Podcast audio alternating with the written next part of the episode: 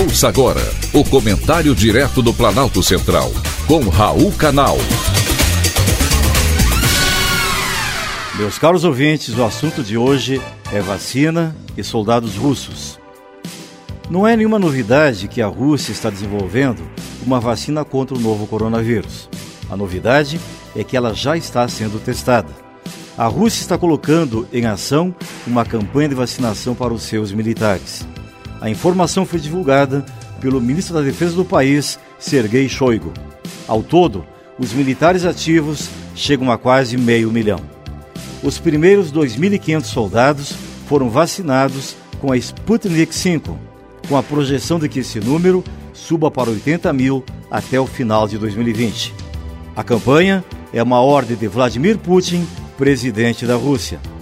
No início deste ano, cerca de 120 soldados russos participaram de estudos da Sputnik V, vacina que neste momento passa pelos testes na fase 3, que contará com 40 mil voluntários na capital Moscou.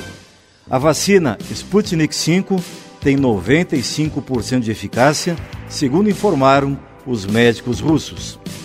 O ministro da Defesa russo disse que mais de 500 soldados que foram vacinados e que já apresentaram altos níveis de anticorpos estão envolvidos em pesquisas de terapia com plasma para casos graves de pneumonia provocada pelo Covid-19.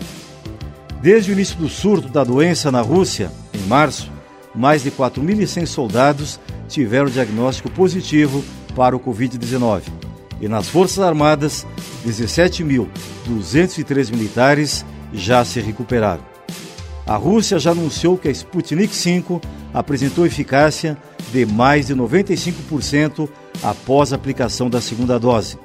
Os resultados foram obtidos 42 dias após a aplicação da primeira dose entre voluntários e 21 dias após a segunda dose. Boa notícia para quem aguarda com ansiedade um imunizante para essa doença até agora ainda pouco estudada. Direto do Planalto Central, com Raul Canal.